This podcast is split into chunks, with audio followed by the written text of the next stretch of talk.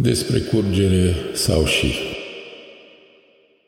Sunt atât de bătrân că m-aș putea trezi într-o lacrimă dezvelind izvoare până la sângele pietrei.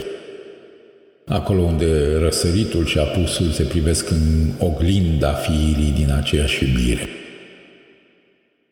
De aici, de pe prispa nemuririi, nu văd decât curgerea, apa, nu este o formă, ci este o curgere, atât de adâncă încât forma nu-și mai păstrează sensul.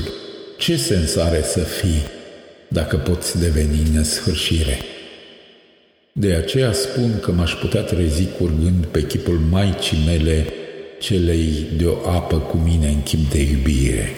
A curge până la zbor prin patima aripii este o formă de sacrificiu egală cu înflorirea. Floarea este o formă de durere scrisă de Dumnezeu pe miezul luminii. A înflori este tot o curgere. A iubi este tot o curgere. A muri este tot o curgere. Un fel de principiu al vaselor comunicante, nimic nu se pierde, nimic nu se câștigă, totul curge într-o perpetuă devenire a apei.